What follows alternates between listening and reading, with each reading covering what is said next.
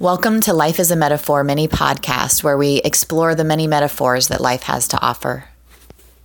So I think we may have even done a podcast episode on contrast of colors before and using that as a metaphor. Um, and that is fine. I'm doing it again because there's more to say and because it's emphasizable. It's like something that needs repeating. It was still fresh and new to me when I heard some of this stuff because this was actually um, inspired by uh, Mark Manson. Actually, he does. Um, he wrote a book and um, he does a bunch of different writing. He's awesome. You probably have heard of him. If you haven't, look him up. Um, but yeah, it was his latest book and it was also inspired by a research study because he was inspired by a research study um, and then wrote about that in the book. And then I've looked up both of them, you know, of course, read about it in his book and looked up the research study too um, because it was very interesting. So this is re it's like worth redoing even you know because to me it still felt fresh um, even though this is like a concept a metaphor that i'm already on board um, completely for and think i've already done a podcast on before myself.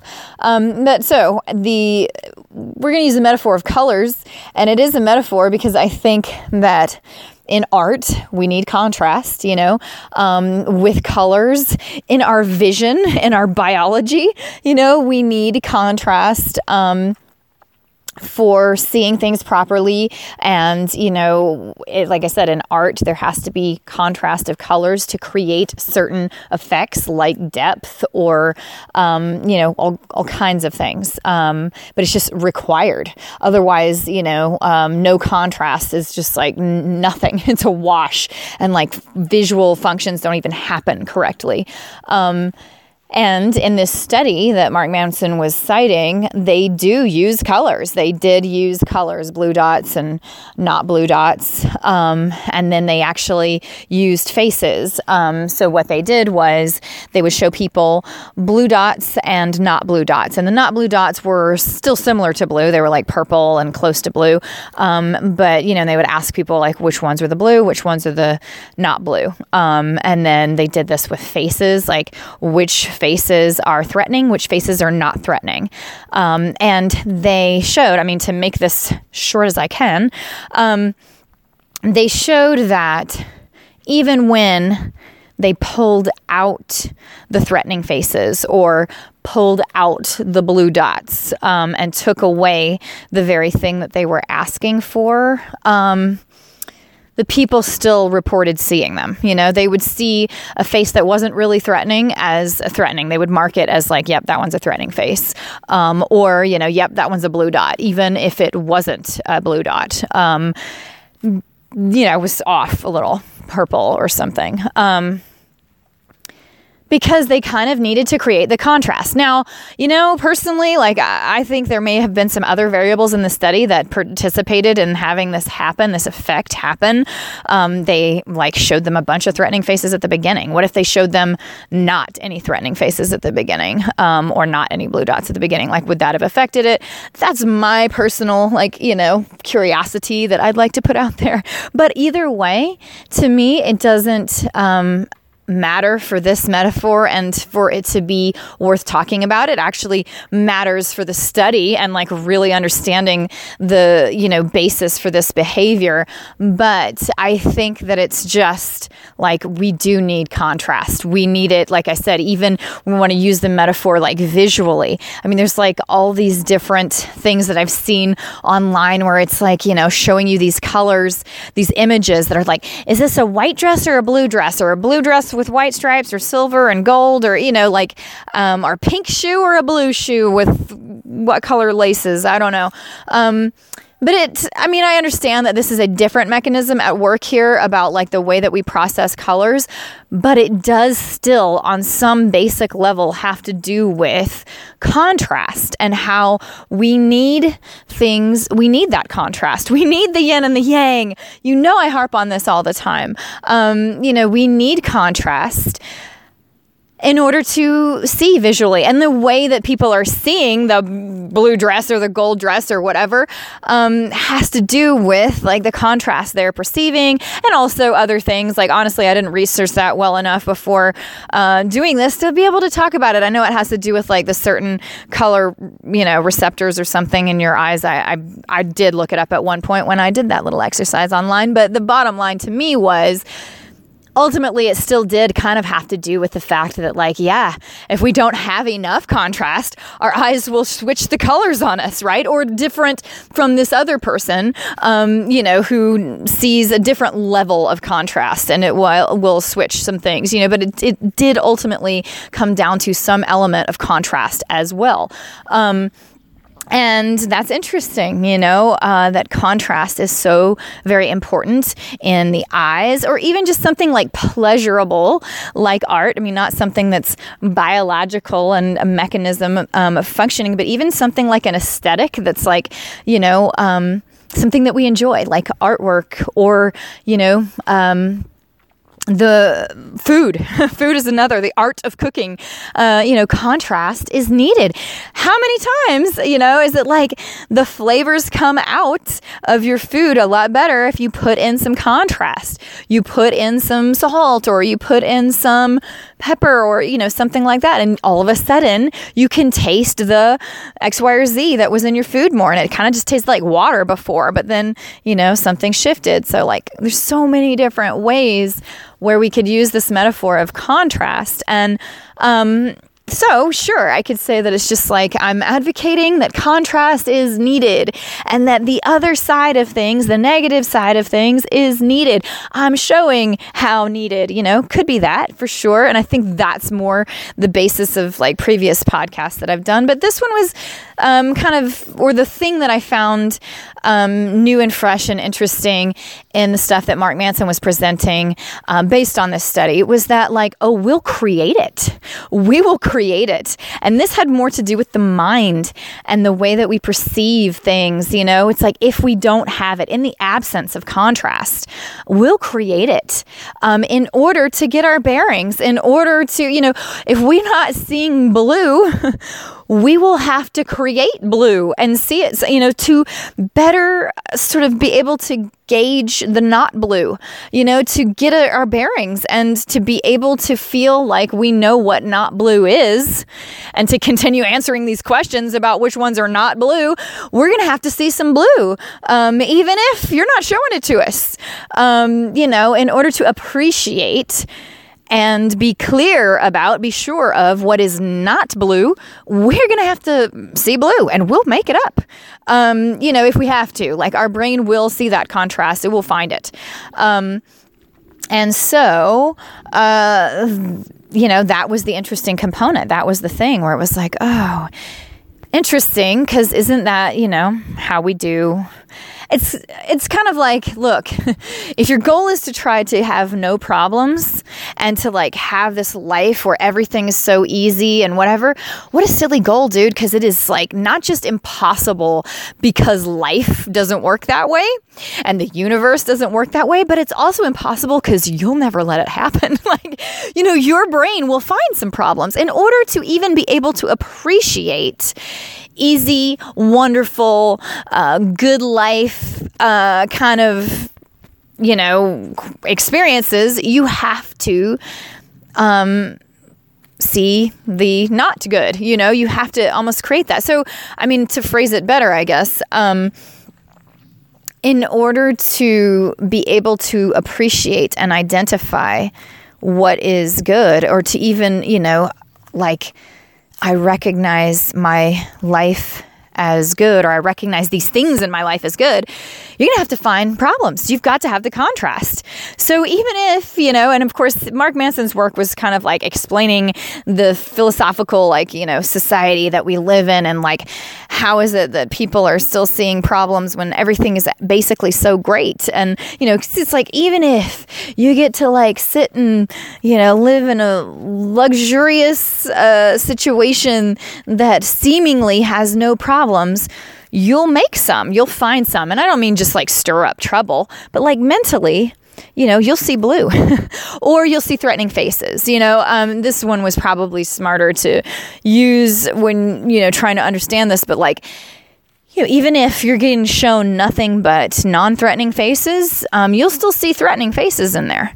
Um, because in order to define and be sure of what it is to, to have a non threatening face, you're going to have to create some contrast. And you'll just like see some of those faces that are not actually threatening as threatening. Um, because you have to have contrast to be, you know, and so. I, again, this sort of just reemphasizes this like, we got to embrace that negative stuff. I mean, it's not a bad thing. Um, we need it. And it's the very thing that even allows us to define what is pleasure and what is joy and what is feeling alive is this the other stuff, the problems and the not feeling alive. Like we wouldn't be able to define what is not blue if it weren't for blue, you know? So we wouldn't be able to define what is not a problem, what is wonderful and not a problem, what is something that we find easy and enjoyable, what is not a problem without the problem. Like we will have to see something as a problem. So, I mean, again, like it may be repeated, it may be something that I drive home all the time, but I just feel like, see, yet again, it's like a science thing. And it's interesting that we'll make it, we'll make it. And so, you know, one of his points, um, which I definitely think are worth repeating, is really good stuff that he um, is putting forward. Is just like, okay, so then look, like you're gonna have problems. Um, why don't you choose which one? I mean, he kind of puts forward this element of choice, like choosing which problems you're gonna care about um, is your biggest job, you know, because um, you're going to see some. And yeah, I wouldn't have thought of it that way. I wouldn't have thought of it as like that's where the power lies, is in like choosing which problems um, you're going to care about. But I can see that. There is definitely some, you know, some power in that. Choosing which problems are going to matter to you. Um, I would have just seen it more as like embrace problems. Stop trying to get everything to nothing but a pleasure zone because you're going to see problems no matter what, anywhere. I mean, everywhere. anyway, is what I meant. But, um, you know, so. Um, embrace the ones that are truly showing up and then you won't have to be making them up or at least that's what my mind thinks like maybe you will anyway but i'm like you know why don't you just embrace the real ones that are actually, you know, and as just, you know, consequences and contrast and um and then, you know, you don't have to make up any. um, and uh, you know what? I mean, like, whoa, this can get really philosophical. Maybe we are making them all up anyway. And so, ah, you know, I don't want to get too far down a rabbit hole, but embracing the problems as contrast. And then, yeah, maybe, um, picking, not just picking your battles. I feel like that's kind of a diminutive little statement where it's like, pick your battles. And it kind of means like swallow a bunch of crap and don't say anything about it because it's not that big of a deal. Um, I don't love that. Um, but if you are taking this empowerment in the choice of like these are the problems that I embrace not just like which issues am I going to take up and like try to be superwoman about but like um, you know, I'm going to see a lot of problems. My brain has that negative bias. Like, I'm going to see a lot of problems for contrast, okay? Because that is what the role it, that is needed in my brain. Like, I'm going to see a lot of problems. I'm going to embrace a few that I really feel are worth embracing. Um, and, you know, work with those. Let them be something that I actually focus on, maybe try to solve, um, or maybe just like allow myself to be irritated about, like whatever, but like maybe not do, you know, all of them because then, um, you know, you're shifting the contrast too back too far back in the other direction. Like if you are like, oh my God, problems everywhere, and you you know you you saw the problems for contrast so that you could know what not problems are. Um, and you start focusing on too many of the problems, well, then, you know, you've lost the contrast. The very thing that you needed was the contrast because now you've lost it in the other direction.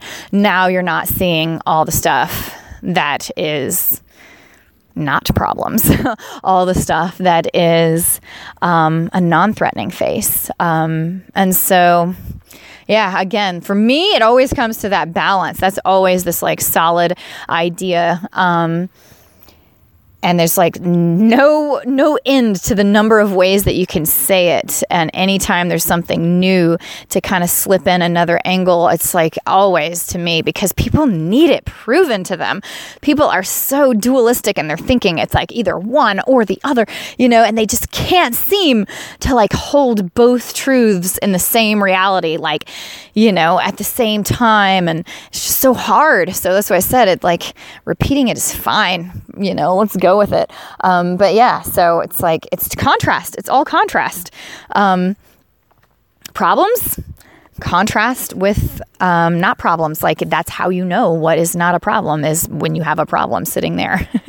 and so even if you were to do all this work to try to get, you know, you're you're only kidding yourself. You're creating a false environment and you're going to create like weird like eyes playing tricks on you things. If you like reduce the contrast, um, your eyes aren't going to work well. Let's use that as the metaphor. You know, your uh, your reality, your grip on reality is not going to work well if you reduce the contrast.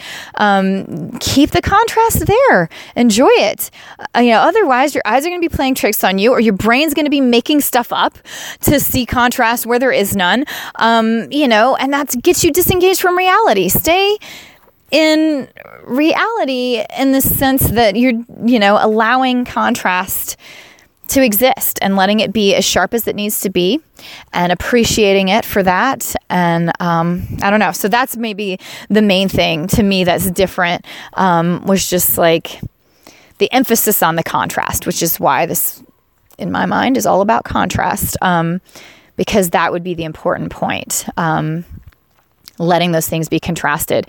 And contrast only happens when there's both sides. So going too far in one or the other reduces the contrast and gets you out of balance and out of. I'm saying reality, you know, this is a subjective term anyway. Um, but I guess I mean realness and aliveness in you, you know, sort of like feeling alive, feeling in reality, feeling real, feeling um, aligned with who you are, you know, like it'll get you out of balance with that. Um, if you're reducing that contrast, leave it, leave the contrast. Um, so, all right, there you go. Thank you so much for listening. I've always loved playing with ideas and deepening in any way that I can. I find it brings connection back it enlivens you, especially if you're using real play and games to do it. So come and check out all the games and stuff that we've got going on at bringconnectionback.com.